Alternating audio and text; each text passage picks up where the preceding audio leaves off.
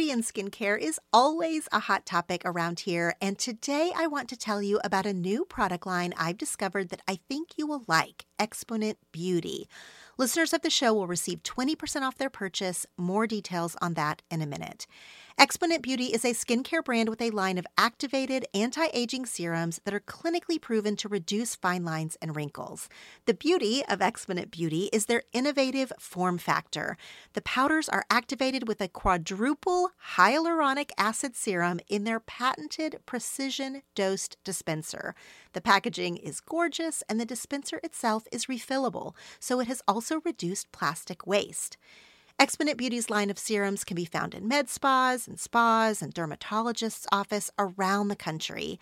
The line is dermatologist recommended and clinically proven to reduce those fine lines and wrinkles, and to increase brightness and radiance, and to firm skin without irritation. No more expired or underutilized products with Exponent Beauty. Just high-quality skincare with ingredients that work. Go to exponent beauty dot com and use code T E L twenty for twenty percent off a purchase of one hundred dollars or more. That's Exponent, E X P O N E N T, Beauty, B E A U T Y, dot com and use code T E L twenty, T E L L, the numbers two zero, for twenty percent off your purchase of one hundred dollars or more.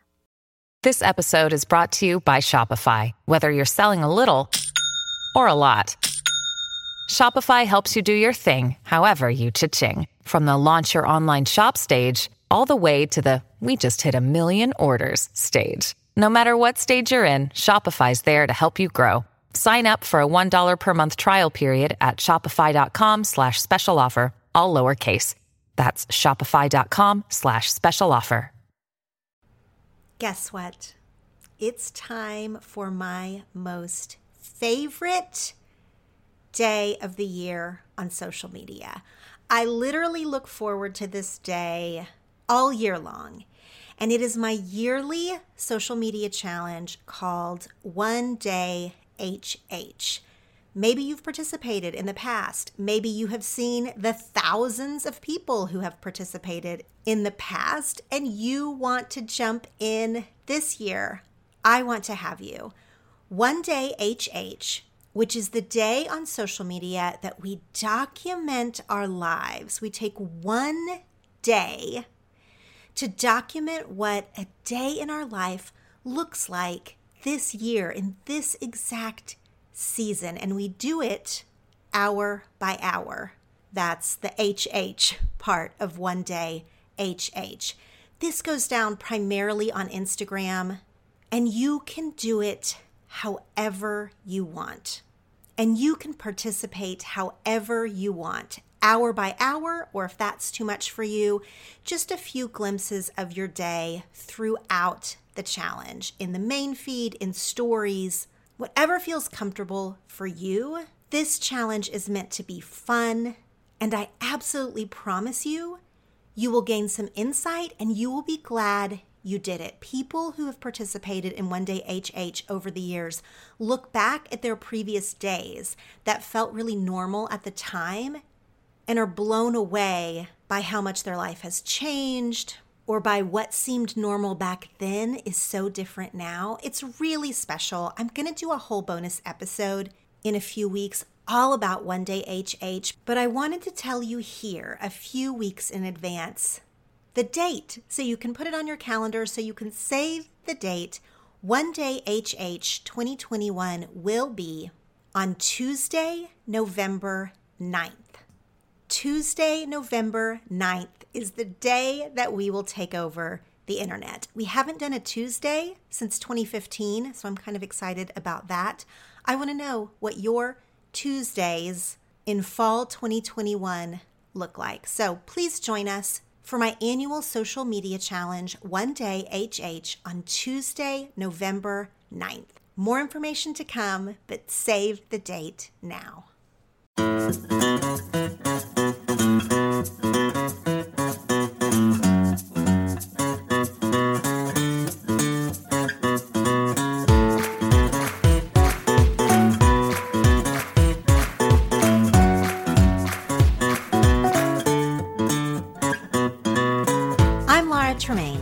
have ten things to tell you.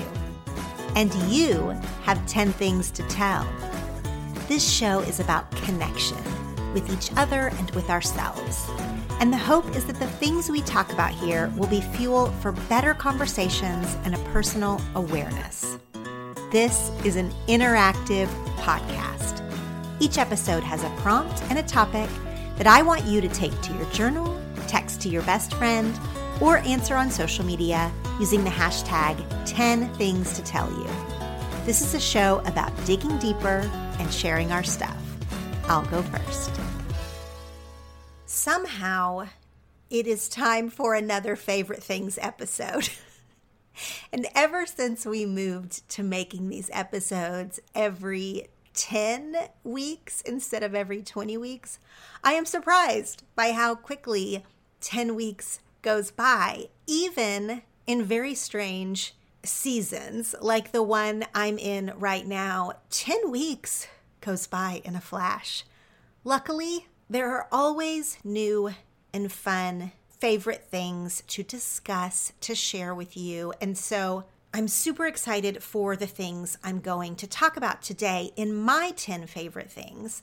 And because it is the end of October, as this is releasing episode one forty, it means that this is actually the last Favorite Things episode of the year. And so because of that, I have asked listeners to send in some voice memos telling me about some of their favorite things, like their one favorite thing for the whole year. Kind of meant to get our juices flowing a little bit as we dip into holiday season, but also just because, again, this will be the last chance to do an official Favorite Things episode in twenty twenty-one. Now, I will say that I do compile my favorite things of the year in December. It won't be an episode like this, but I always, every year, put together my best books of the year. Actually, that will be an episode, but I do a whole list of that and put that online. Thanksgiving week, I always put out my Not a Gift Guide gift guide, which is not, in fact, a gift guide, but is a compilation of basically my favorite things of the year that people can use for gift inspiration, but really it's sort of just like a sum up of my favorite things every year. I send those out in email form. So you have all the pictures and the links and all of that. Those come through to my secret post subscribers. If you want to be on that list, join tens of thousands of people on my secret post list to get my Not a Gift Guide gift guide when that comes out around Thanksgiving. That will be more of my like best of the year stuff. Except for books. You'll know I wait until the very last second to release my favorite books of the year because I really need to get to like the last few days. Like it really matters to me to read just one more book to see if it needs to go on that list. Anyway, the ten favorite things I'm about to share with you are just a normal favorite things right now. What's tickling my fancy in this very moment. The listener memos are going to be those listeners' favorite things of the year. And then as we get down the road a little bit more in twenty twenty-one, I will have more official favorite things lists. But here we are. Let's just jump in to my ten favorite things. Now, I will say that this list has five favorite things, like literal things that you can hold in your hand or kick with your foot or something. And then there are also five favorite things that are not things that you can like purchase. And I did this for a couple of reasons. I always include some of those things that aren't items, that are just like things I'm enjoying or whatever. But I was purposeful about it in this list. One, because I do not buy ten favorite things in ten weeks, like that would make a favorite things list. That seems excessive. And then also I did get some feedback that some people really prefer the non-purchasable things on the favorite things list, which I totally appreciate that perspective. I like it to always be a mix of things you can buy, things that might be handy to you or fun for you, and then also just like, you know, thoughts and feelings I never want this to feel like, you know, a sales catalog or something. Okay, with that in mind, my number one thing is a thing to purchase, and it's pricey, and I'm not going to apologize for it. It just is. But I will say I'm shocked that not only I purchased this thing, but that it is number one on my favorite things list right now. And that is a Peloton. Y'all, I'm sorry. I joined the Peloton cult. Did I just say I was sorry? I didn't mean to. It's just shocking, really. It's basically shocking for a lot of reasons. The number one reason being I don't like to work out. I have never taken a spin class in my life. I don't like to ride regular bikes, let alone a stationary bike. The whole thing is completely bizarro. But one day in early September, sort of in those weeks when I was deeply on the struggle bus that I've talked about already, I was really sort of having a hard time. I knew one of the things that I really needed to do was be like moving my body and getting some exercise in. I hate exercise. I've been very, very open about that. And I particularly hate cardio. But the older I get, the more absolutely necessary it is. It is so good for my mental health. It is so good for my physical body. I am not naturally muscular. It's so funny because my husband is very muscly. My daughter is very naturally muscular. I am not.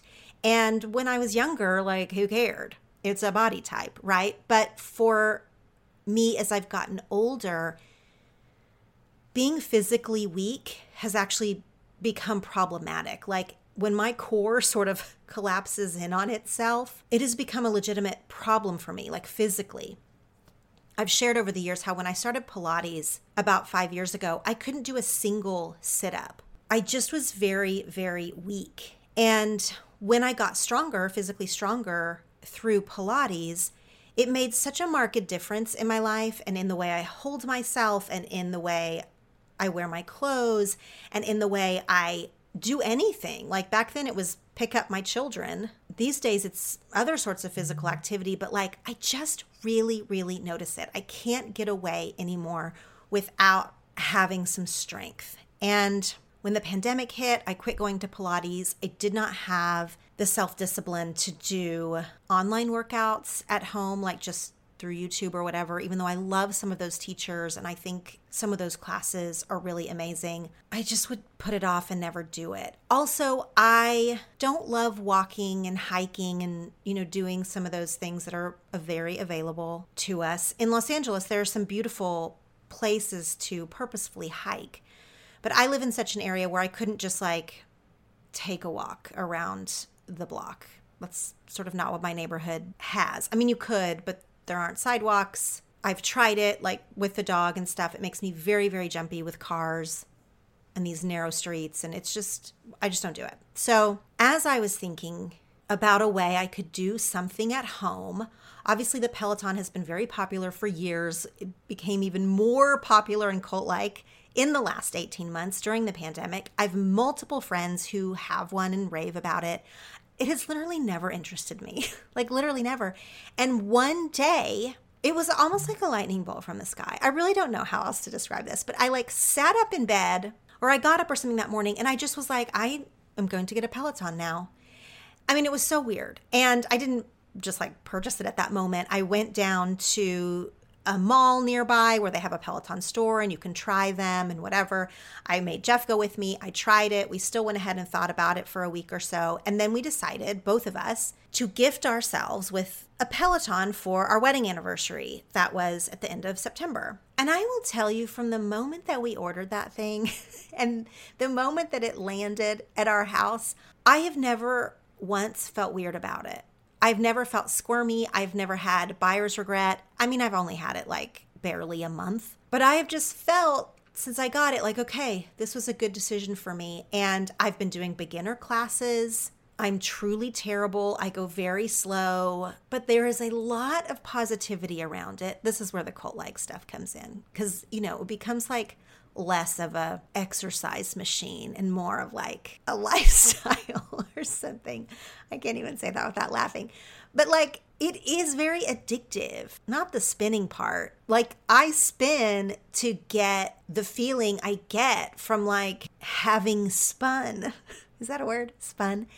It's all just very strange. And I don't usually put something like this new in my life on the favorite things list. I'm really, like, pretty careful about what I put on the favorite things list, especially if I'm going to recommend it for someone to think about purchasing it, because it, this is a very expensive piece of equipment.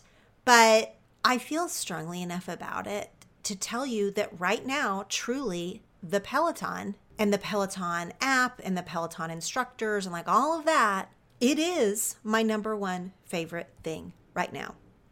Okay, my number two favorite thing right now, loosely related, if you will. I've actually talked about this before. I don't know if it made a favorite things list, like on the podcast, but it's definitely made it into my Not a Gift Guide, gift guide, favorite things list that I put out in the secret posts.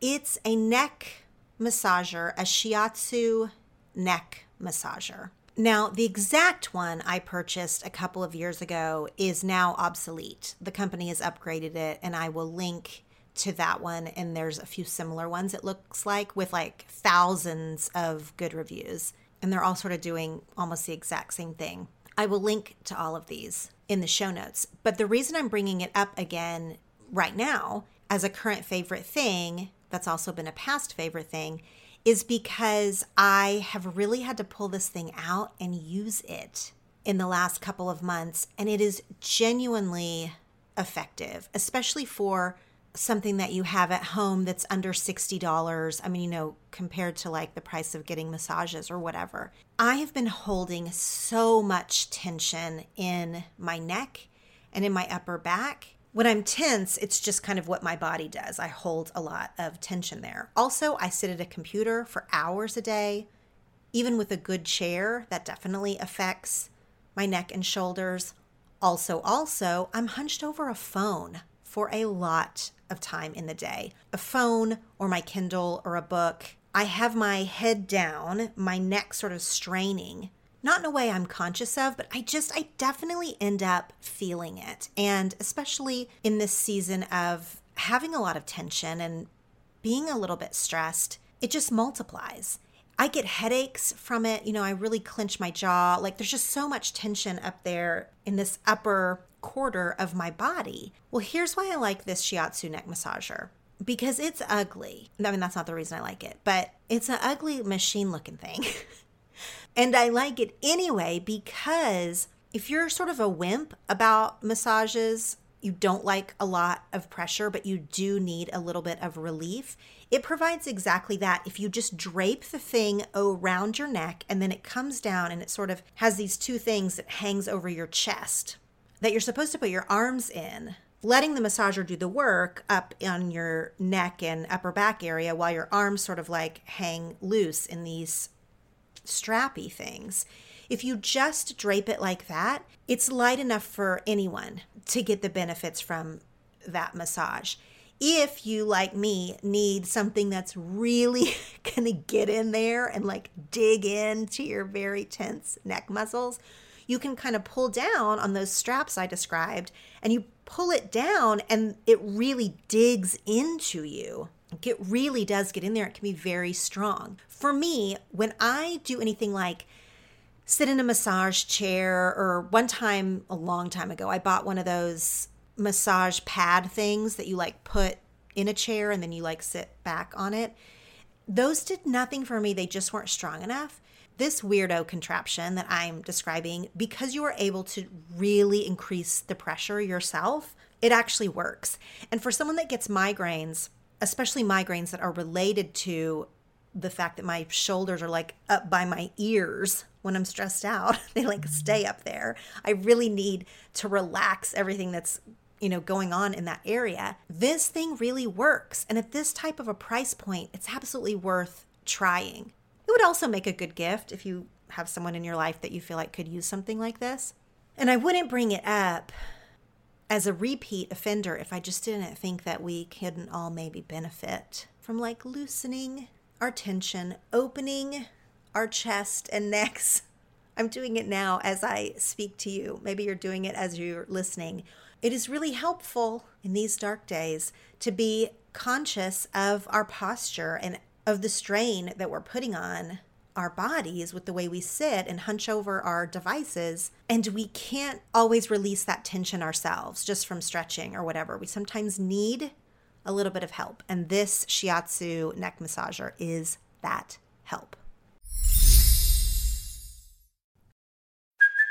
Hey, it's Kaylee Cuoco for Priceline. Ready to go to your happy place for a happy price? Well, why didn't you say so? Just download the Priceline app right now and save up to sixty percent on hotels. So whether it's Cousin Kevin's Kazoo Concert in Kansas City, go Kevin, or Becky's Bachelorette Bash in Bermuda, you never have to miss a trip ever again. So download the Priceline app today. Your savings are waiting. Go to your happy place for a happy price. Go to your happy price, Priceline. Having anything to do with exercise, but is also a real, real surprise because my number three is flare jeans. I, I mean, I know, I know this is a trend. Who saw this coming back? Who saw this coming back in style? I did not. Now, I wore bootcut jeans whenever that was popular, end of the nineties, maybe early two thousands. But I never really did like the full flare, which is like more of a bell bottom, if you will, because they just seemed like, I don't know, almost clownish or something. I mean, and they can be, but I don't think I fully went full flare back in the day when it was like a throwback to hippies or whatever. Like, I don't remember having flare jeans, just having kind of boot cut.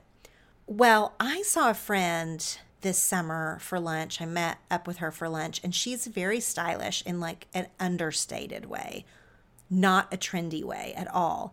And she had on these flare jeans with some little flat shoes. Now, she has legs for days, but it was so beautiful to me. Like, I was like, oh my gosh, you look amazing in those flare jeans. When previously I had seen that the flare was making a comeback, but I had paid absolutely no attention. Here's the other part of that, though. I haven't felt great in jeans in years. I mean, they fit or they're trendy or whatever I get. And I don't know. I just have been like, I don't, I don't feel great in my jeans.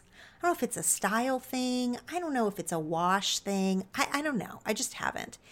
And when I had that episode a few weeks ago, episode one thirty-four with Allison Lombardis from Get Your Pretty On, she talked about a style staple for you should be great fitting black jeans or dark jeans. I guess they don't have to be black. And that kind of got my wheels turning. I, it just made me really think that I haven't felt great in jeans in so long and have really, if I'm going to reach for jeans, reached for like a slouchy fit, a boyfriend fit. But talking with her just really made me think of like that this was a gap in my wardrobe. Well, then, not long after that, I was scrolling Instagram, as one does, and I come across Melanie Shankle, darling Melanie Shankle. Do you know her? She's also known as Big Mama. I've known Melanie through blogging for a million years. Her blog is called The Big Mama Blog, if you have ever heard of that. Anyway, Melanie posted a picture of herself in these darling flare jeans. I mean, and she was at a football game, and it was all very fall and all very cute, and I needed it immediately. And Melanie posts a lot of fashion stuff. She is really, really great style. And so, of course, I went and followed her affiliate link to these flare jeans and found myself on a website I'd never been on in my life called Sundance Catalog. Now, Sundance Catalog, it's not a place I'd ever purchased anything from. I did not feel upon immediate glimpse that it would be my exact style. It was definitely more mountainy and like, I think there were horses. Not like Oklahoma horses. Like, it was all very rustic. And I was like, hmm, Melanie, where have you sent me in search of these flare jeans? But I was determined, and they looked so cute on her. And now I was on the hunt, right? I was like in the market for jeans I felt good in. So I ordered. I ordered my regular size, by the way, which I was a little bit trepidatious on, because when you're ordering from a brand you're unfamiliar with, like, who knows how that's going to go. So I just sort of held my breath and went for it. But the jeans arrived. I will not say it was particularly fast shipping, but the jeans arrived, and I pulled them out, and at first I was like, oh, this is too much of a flare. Like, there's a lot of flare here. But I put them on, and I just looked at myself in the mirror, and I immediately pulled out my phone to message Miss Melanie Shankle and say, I'm looking at myself in the mirror right now in these flare mountain jeans, and this is the best I have felt in jeans in years. In years. They curved, they flared, they were high-waisted, so they kept in what needed to be kept in. They highlighted what I wanted to highlight. I just felt cute in jeans for the first time in a long time.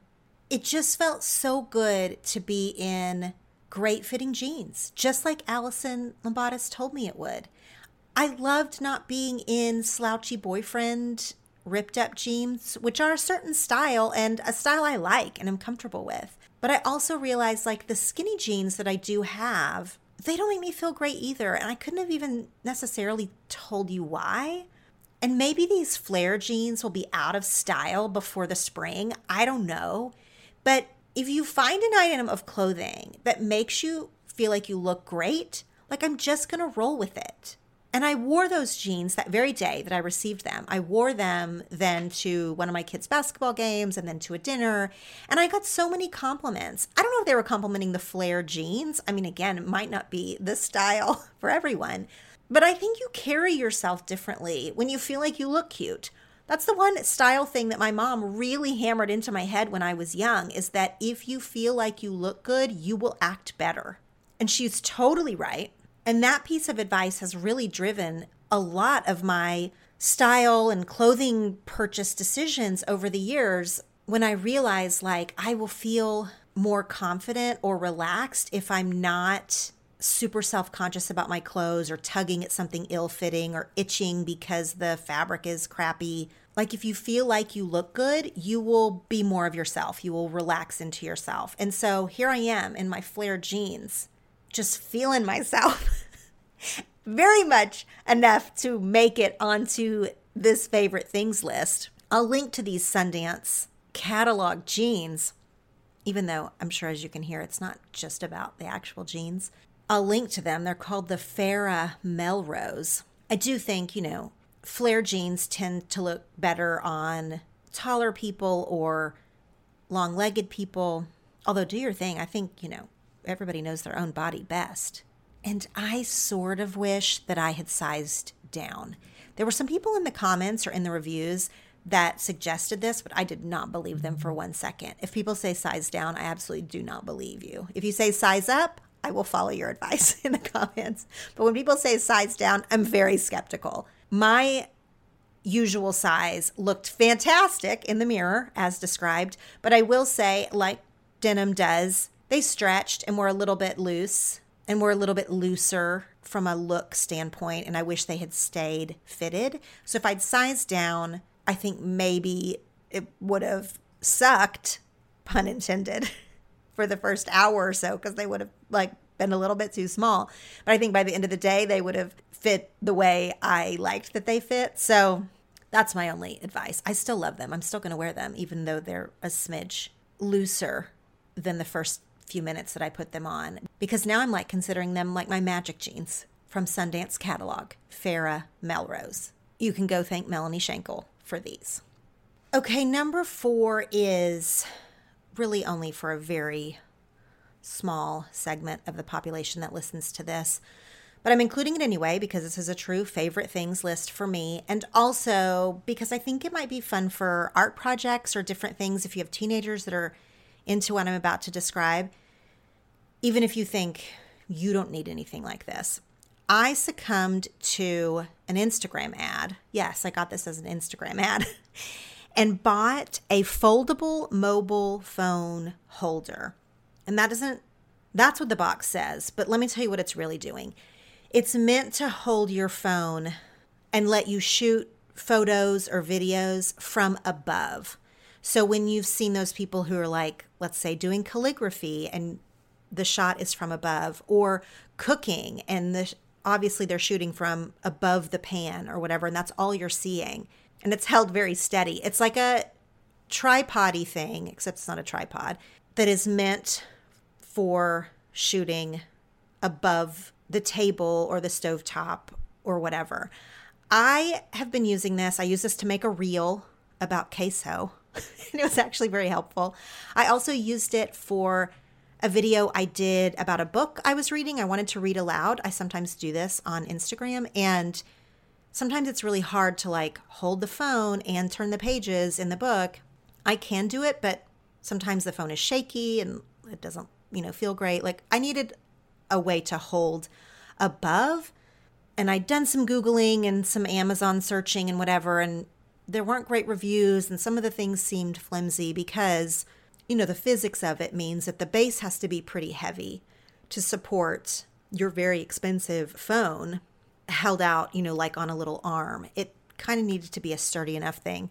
I got this one, and it's not made in the U S A. In fact, I don't know like what the official brand is. I'm holding the box and I'm going to link it for you. But like my main point here is not even this exact item, because I think there's a lot of different sort of imitation items doing the same thing. But to think about this as something that might be fun for a project. You know, you don't have to be like a social media person to still want to shoot some videos this way. Like I said, doing art or cooking.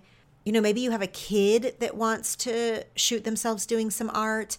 Maybe you want to FaceTime with someone cooking. I would have loved it if my mom did this.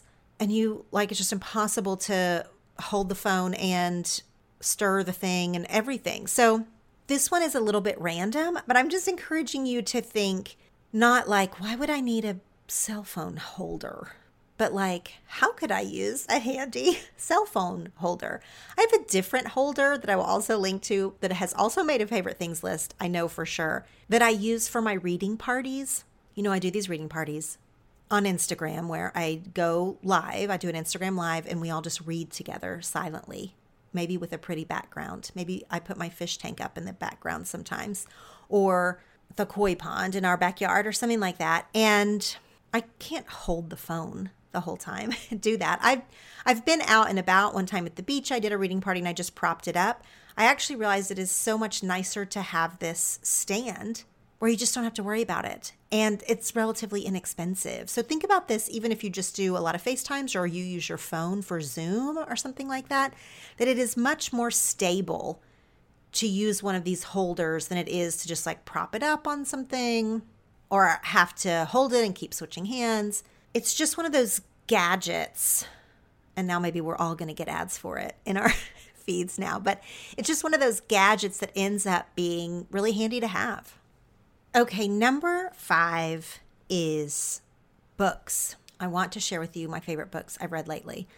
Remember back on episode one thirty-two when I shared the best books of the summer, and I was giddy over having read Nine, I think it was, nine five-star books in, you know, a few month period. And I was like, that has not happened to me in a long time. And I was just like on cloud nine with my reading life this summer. Well, you know I was going to jinx it, right? Because I knew I was going to jinx it right when I said it. But after I did that episode, throughout September, all of September and a little bit of October, I did not read so many five stars. I don't think I read any five stars, actually. And in fact, you know, kind of ended up reading some real stinkers, if you will. And I was like, well, I did this to myself for just bragging on how many great books I read this summer.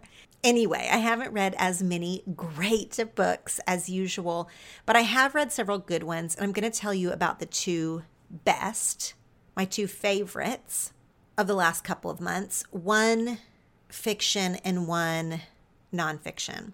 I'll start with the nonfiction because it is significantly more important and better. And that is The Dance of Anger by Harriet Lerner. I posted on Instagram that I was reading this one, and people came like, you know, out of the woodwork to really rave about how this book had changed their life. This book was published a very long time ago, originally published in nineteen eighty-five, and the subtitle is A Woman's Guide to Changing the Patterns of Intimate Relationships. Now, I picked this one up. I think it is the most popular of Harriet Lerner's books. Harriet Lerner, if you're not familiar with her, she is a P H D. She's written a number of really popular books, and last year you might have heard her on Brene Brown's podcast.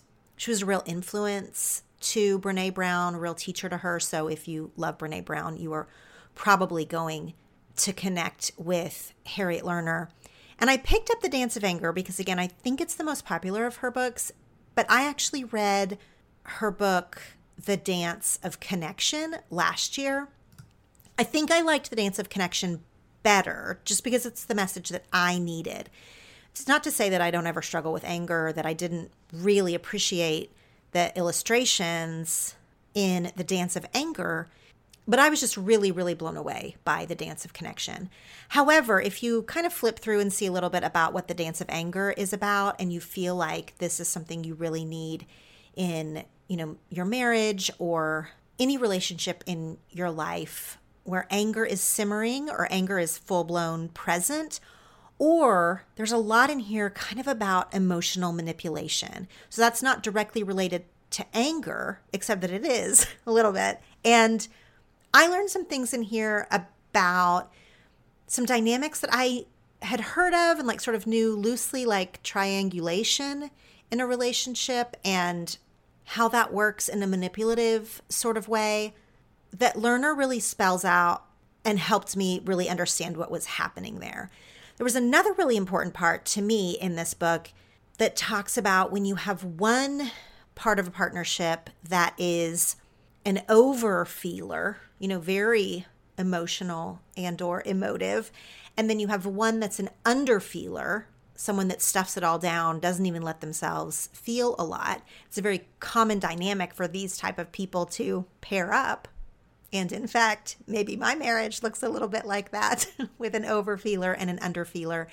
And she sort of explains what can sometimes long-term happen in that particular dynamic. Like one thing that she talked about was that overfeelers end up, you know, carrying the emotion for underfeelers, and it kind of lets underfeelers off the hook. They don't have to feel mad or sad or hurt because the overfeeler has sort of felt all the emotions for both of them. And it just really perpetuates what can be unhealthy about being an overfeeler or an underfeeler.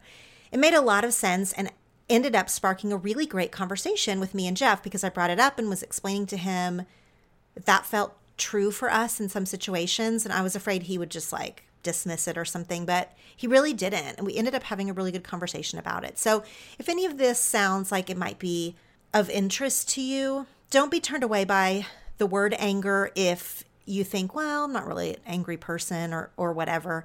It's not just about anger. It's a lot just about intimate relationships and their dynamics. And I just thought it was super interesting. So that was The Dance of Anger by Harriet Lerner. The other one, this is totally a candy fun weekend read. This was not a five-star read for me, but this was a four-star read in that I just enjoyed myself while I was reading it. I just was in the mood for like a good thriller with a cast of characters that I was invested in and that I couldn't see the plot twist coming from a mile away. And I just enjoyed myself while reading it over, over a weekend. And that is Friends Like These by Kimberly McCreight. I ended up buying this one because I really liked her book, A Good Marriage, that came out mm, last year, the year before. I really liked that one. So when Friends Like These, which is very new, just came out, dropped, I went and bought that and just had a wonderful Saturday afternoon with a group of friends away on a weekend in the Catskills, and someone gets murdered. You know, it was that kind of thing. And I enjoyed myself. So the two books that are on my favorite things list right now that I've really enjoyed were Harriet Lerner's The Dance of Anger and Friends Like These by Kimberly McCreight. If you have followed me on social media for any length of time, you know that I love house style and home stuff, and I love to share little corners of our house, some style choices that we are making. I and my husband Jeff, we both sort of have kind of quirky home style, if you will. I always get a lot of comments because it is, I guess I want to say bold, but also like a lot of the comments on my home posts seem to be like, wow, I could never do that. And I, I don't know if they're referring to painting the living room pink, putting up flying links wallpaper in the bathroom. Like, I don't know what possibly could they mean. Anyway, I just love kind of doing fun, unique things in the house. And I have very, very particular taste about it. And I take a lot of ownership and pride in it. And all of those reasons have kept me from working with a professional. Even though I know that in the past I could have used the help or the resources or whatever, but like I just have never been able to kind of let go of the control, what I thought was letting go of the control of working with a professional designer. Well, when we moved houses in May, there were several things that we wanted to do to the new house, some changes I wanted to make that I absolutely knew I couldn't handle on my own. And also Jeff and I had talked over the years about, you know, making the investment of maybe working with someone. And even though it seemed like an added expense, especially when we like to do a lot of home style choices ourselves, I did have friends who, you know, kind of explained that it doesn't always end up as pricey as you think it's going to, because working with a designer saves you money on the retail. You know, they get discounts or they have access to things that are wholesale prices. So then how you pay them, it it can, and I'm not making this about the financial advice of it because that's a different, well, it's a whole different thing, but I'm just explaining how I thought about it and came to this decision. But it can end up sort of evening out to what you would pay if you were doing it yourself and paying full retail or whatever. So because I had these needs in the new house, and actually, and I had a friend, she was an acquaintance who had worked with some friends, and she was sort of in our social circle, who I loved her style, and I had seen what she had done, and it was amazing. And we were friendly enough that I felt like she wasn't going to fully take over a project. Like, she understood my taste. And of course, there are designers that will just like do the whole thing for you, I guess, if you wanted to just be hands off, or if that wasn't your forte and you just wanted it to look nice and, you know, could afford to just hand it off like that. There are designers that work like that for sure. I did not realize that there were also designers like the one I'm working with who just sort of holds my hand. I mean, she helps me. She does more than that.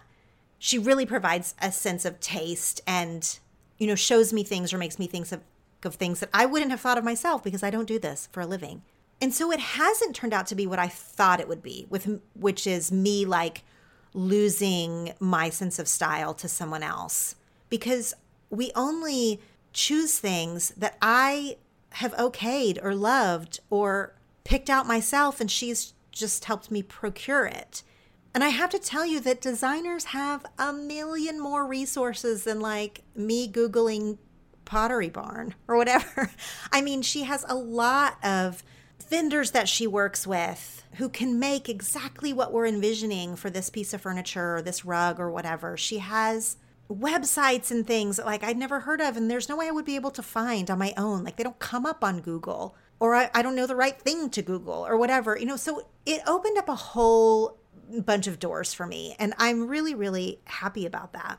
You know, a side note about this that I have learned on a deep, deep level in the last year, I would say, is that I have spent so much of my adulthood not accepting help for things that I could technically do myself.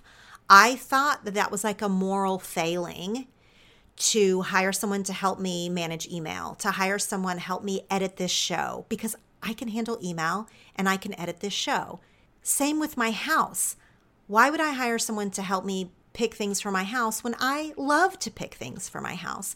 But you know what happens when you are able or willing to let professional people help you with things that they might be better than you at, first of all? It can show you really quickly of like, oh, well, I was handling that, but I wasn't handling it as well as this person is. And it can also just free up your plate for the things that you are best at or that you want to do. I just did not learn this lesson until I was in my forties. And it makes me want to kick myself. I mean, I'm not going to beat myself up too much about it, but it really does actually make me want to kick myself in several areas, most importantly, professional areas, that I had too many control issues and too many weird ideas about the morality of it or something. I don't know. I just, nobody really set me straight, and I had to kind of learn it the hard way, actually, that asking for help or hiring help is helpful, and it brings you closer to your goals or closer to who you want to be, and does not make you look weak or incompetent or unskilled or whatever the opposite of superwoman is.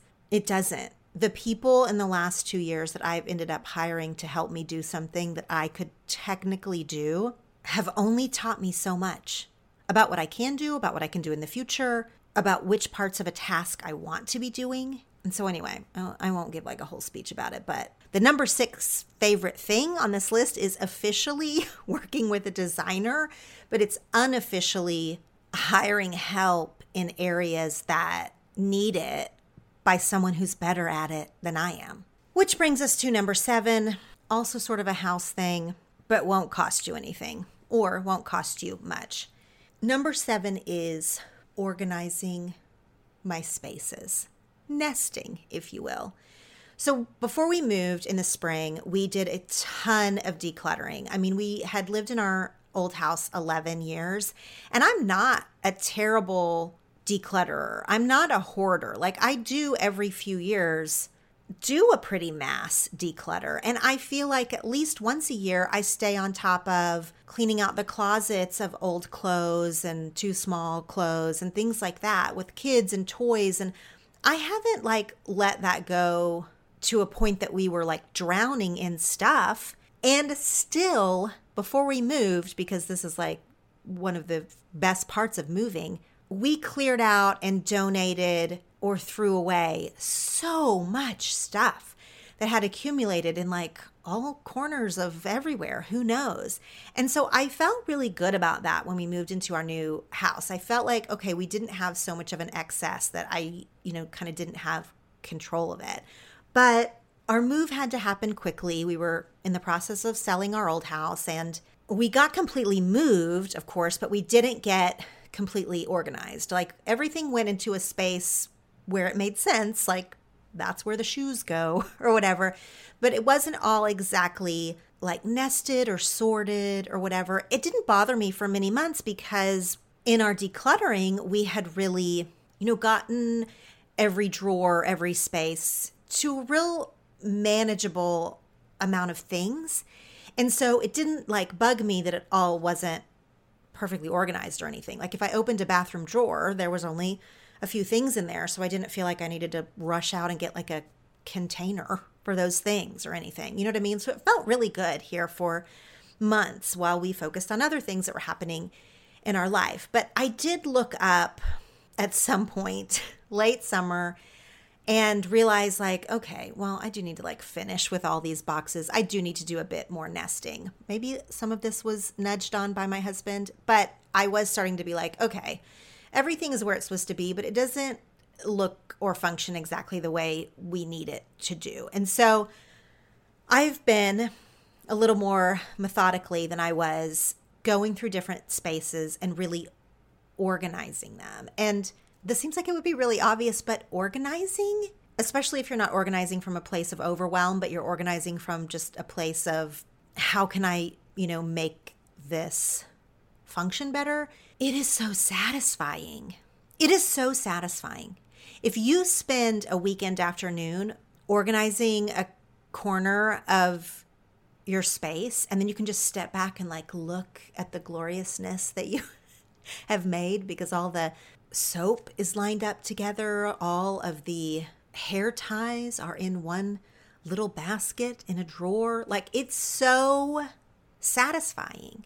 Now, our family is not the type to live ultra organized, you know, ultra spick and span. Our home is very lived in, and I'm never going to be like too precious about every little tiny thing being in the right place. But really taking time to arrange my things or our family's things in a way that feels good and makes sense for its function, it's just there's like nothing like it. There really is nothing like it. And I will tell you, if you are having a lot of stress or are sad or something like that, I mean, I would honestly recommend like taking some hours and organize something, truly like organize something and see if it doesn't give you like a little win in a way that's like a boost. It really is like some kind of an emotional hormonal boost to feel like, okay, I did this. Like I put things in order, and it has helped put my head and heart in order also.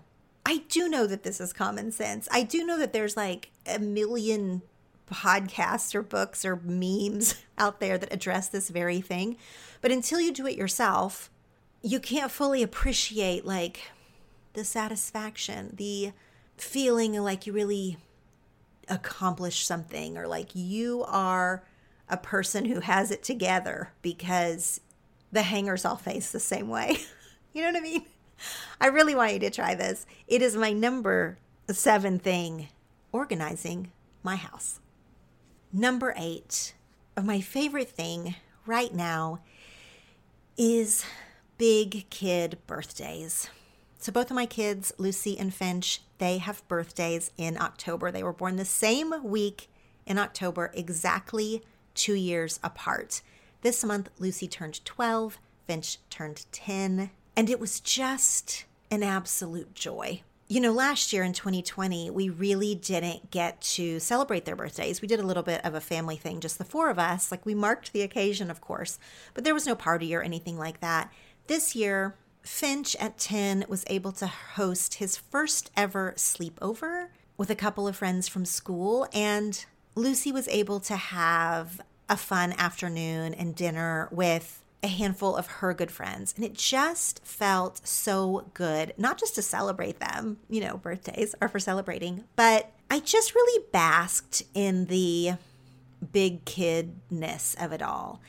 Now, I loved little kid birthday parties. I mean, there is nothing more magical than a little kid birthday party with like a silly cake and, I don't know, a piñata and kids running around screaming and whatever. We had some wonderful little kid birthday parties that are like truly some of my favorite family memories.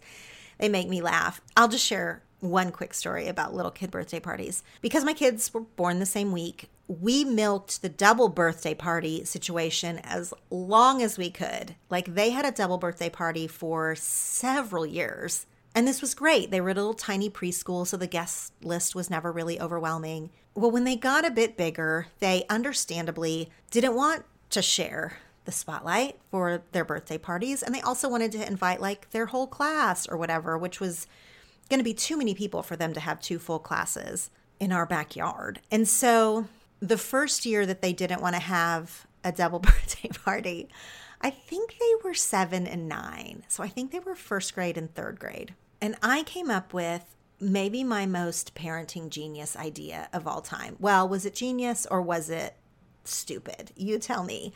But I had their birthday parties on the same day, like on the same Saturday. I had both parties. So I only had to rent some tables and chairs, have one big food pizza delivery or whatever it was, one big set of balloons or decorations or whatever. And Finch's birthday party was like at eleven a.m. where all the first graders were there, and Lucy's birthday party was like at two p.m. and all the third graders were there. So we just sort of rotated out. The first graders were leaving as the second graders were arriving, and it was fresh pizza on the tables, a whole second round of the exact same birthday party, except with slightly older kids. And I like laughed hysterically all day. I mean, I was exhausted. It was truly the most exhausting day. But also I was like, I am a genius, because I only had to pay for one delivery and setup. I think I maybe had a bouncy house. So one bouncy house. I didn't have to do all of this twice. Well, I did have to do it twice, but only in one day. Anyway, it was a very funny and silly way to handle the birthday party situation. But now we're in kind of a different phase. They want something different for big kid birthdays. And I just felt a ton of gratitude this year as I was looking around. I know there's a lot of gratitude to go around in twenty twenty-one right now. But even though there are things I'm nostalgic about for the little kid years, I am just enjoying big kids so much. I love who they are. I love our conversations. I love what they want to do for their birthday. Like, every part about it is such a sweet spot for me. And I didn't know it would be like this. So many people warn against the preteen years. And yes, you know, there's some ups and downs to what happens in preteen world.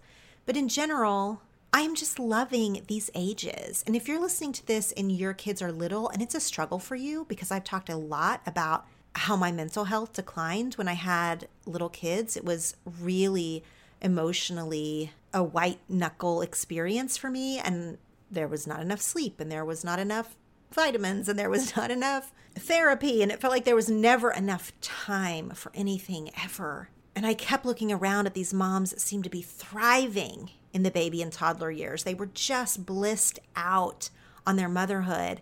And I wasn't. But my bliss was coming. It was on the way. And so I don't know if you connect to that or not, but if you also had or are having a hard time with the baby years, maybe you will excel in the big kid years, because it is just a joy right now. It is just such a joy to be in this stage of life. And so that is why that is number eight, big kid birthdays, of my favorite things right now. Ways to consume a book now as a hard copy on an e-reader or as an audiobook. My favorite type of audiobooks are nonfiction. I love to listen to general nonfiction on audio, and anytime I do that, it's always with Audible. Audible is the leading provider of spoken word entertainment all in one place. They are also more than just audiobooks. They have Audible Originals, which I love. They're kind of like podcasts. They have guided fitness and meditation and sleep tracks for better rest, along with thousands and thousands of audiobook titles. With your Audible membership, you'll get one credit every month to use on any title in their entire premium collection. Buzzy new releases, bestsellers, celebrity memoirs, or any book you've been meaning to start. All of your Audible titles stay in your Audible library forever. Along with your monthly credit, your membership also gives you access to the popular Plus catalog. This is where all of those extras I mentioned above can be found. Audible is way more than just audiobooks, and their Plus catalog is proof. The Audible app is free to download and super easy to use. It is compatible with all smartphones and tablets. You can listen across all devices and not lose your place. This is huge. And your monthly credits can accrue for up to one year, so you can save them and binge a series if you want to. My listeners can try Audible free for thirty days by going to audible.com slash things. That's audible, A U D I B L E, dot com slash things, T H I N G S, to try Audible free for thirty days. Number nine, favorite things. We're in the home stretch. Number nine is two documentaries that I watched that are already very popular. You've probably heard of them, but I'm sharing them because I was riveted.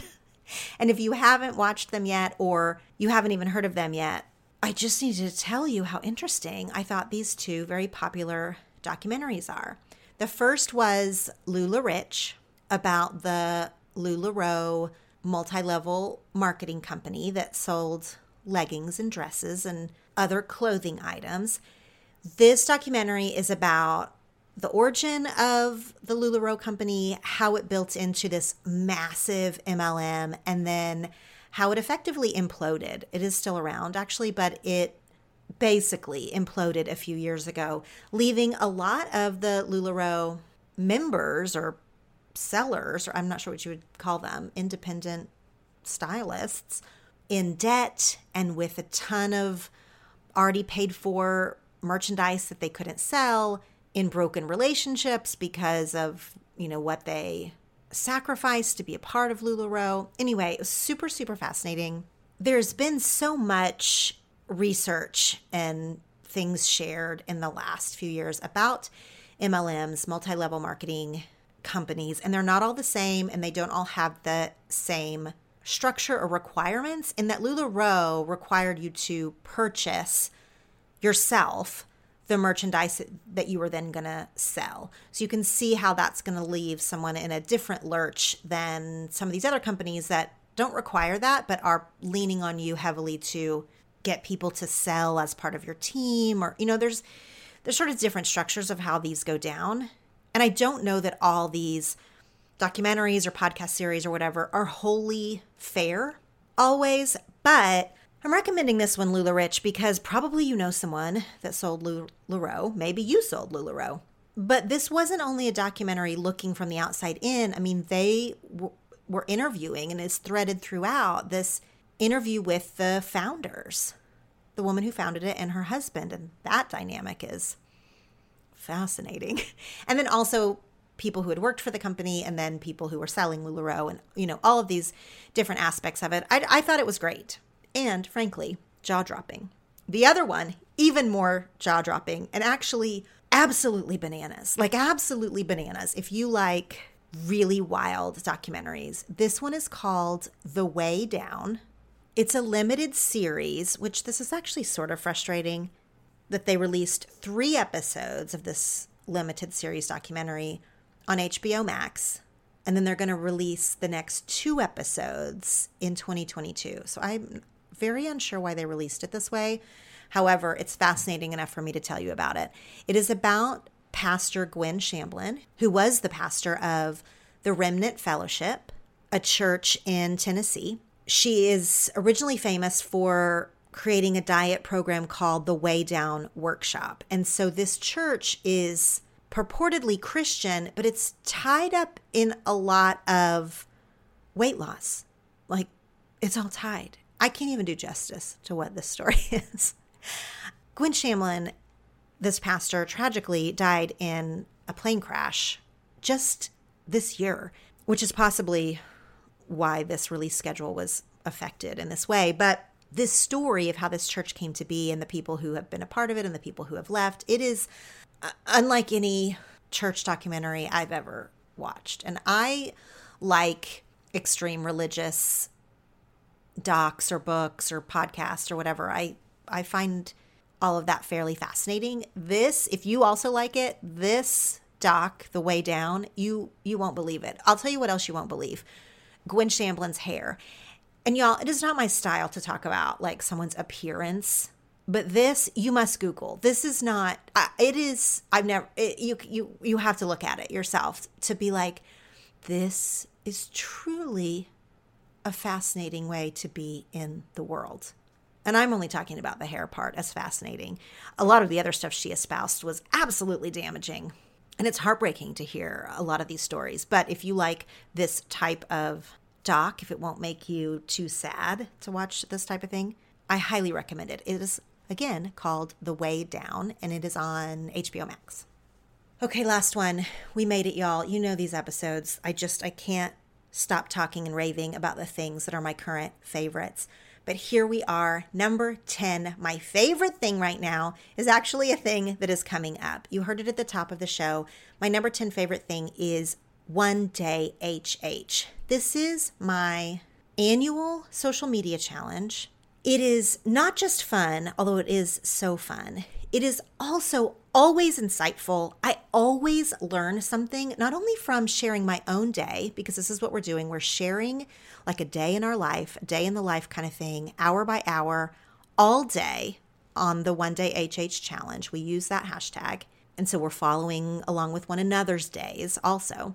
I always learn so much, not just from sharing my own day, because in sharing some of the mundane parts of your day, like here's what it's like in my morning routine, here's what it's like inside my cubicle, here's what I see when I walk my dog every day, like these things that are very, very normal and rote for us, when you are suddenly sharing it with others, you have a new perspective even on your own stuff of like how beautiful that walk is with your dog that maybe you've sort of stopped seeing, but then someone else comments on like how gorgeous that path is and you see it again, like anew.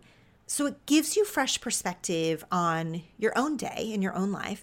But then as always, it is just incredible to watch people around the globe because people participate from all over the world to see how different people's days look because they live in a different part of the world or because they have a totally different life or lifestyle than I do. So to follow along with other people's day, you see these differences because they're stark. But you know what else you see? How alike we are. You see that there are so many threads of similarities, even between people whose lives look so different than yours. You see how many of us are running errands and eating lunch and giving a toddler a bath and picking up the dry cleaning and trying to get our reading in and shoot, did we miss our workout? Like all these things. Sure, maybe we could know this, like intellectually, realize that our days are the same and different, you know? But when you're doing this challenge and to really see it in real time, it is it is beautiful, it is illuminating. But even if you don't want to make it also meaningful as that, which it doesn't have to be so meaningful, it's just fun. It's literally fun to show your day and see other people's days. That's it. Like it can just be as simple as that for you. One Day H H is coming up. It is Tuesday, November ninth. I will, ahead of time, do a whole bonus episode that explains more, that answers any questions if you have them, that really kind of deep dives on what One Day H H is. I will also provide graphics on social media if you're going to participate that you can post ahead of time to be like, so sorry, going to be posting a lot tomorrow.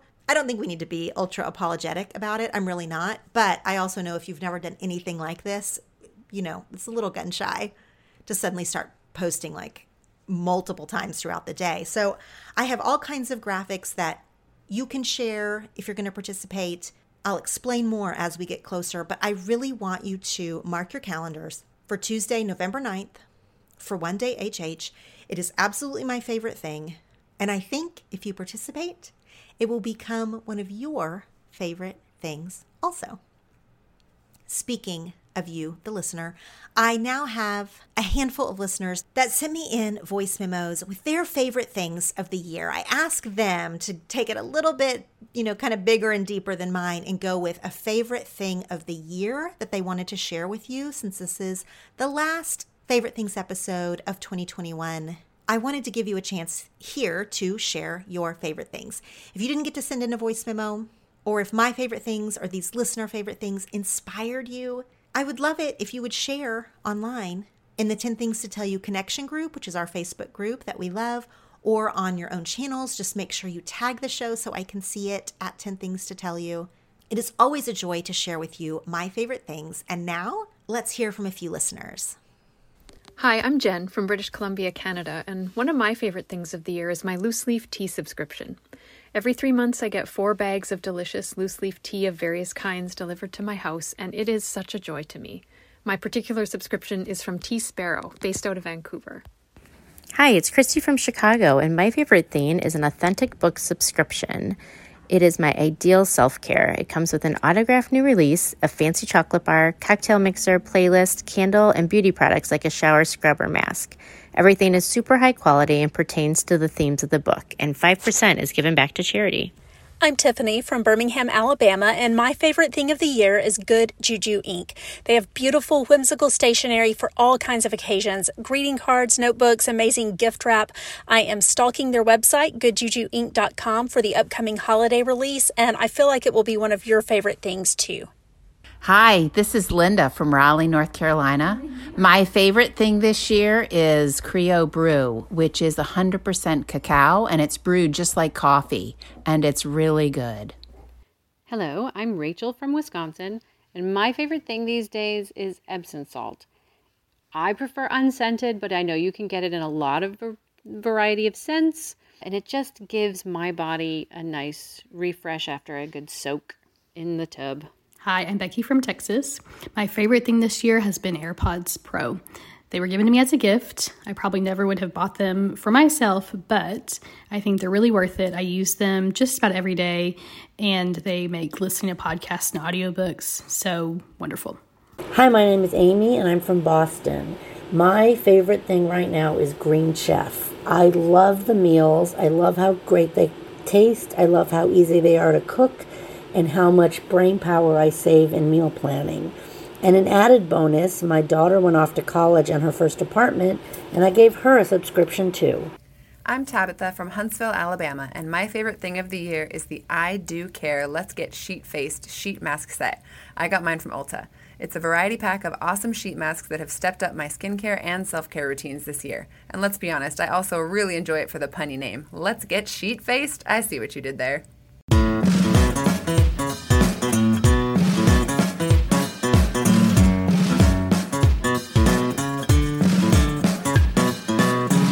Farah Tremaine, and you've just listened to the ten Things to Tell You podcast. You can find the show notes and subscribe to episode emails at ten things to tell you dot com slash podcast. And you can follow us on Facebook and Instagram at ten Things to Tell You. Remember, this is an interactive podcast. I have ten things to tell you, and you have ten things to tell. So take this topic to your journal or a friend, or post on social media using the hashtag ten things to tell you. These episodes are meant to bring connection with others and ourselves and spark better conversations. Thanks for listening. Now go share something.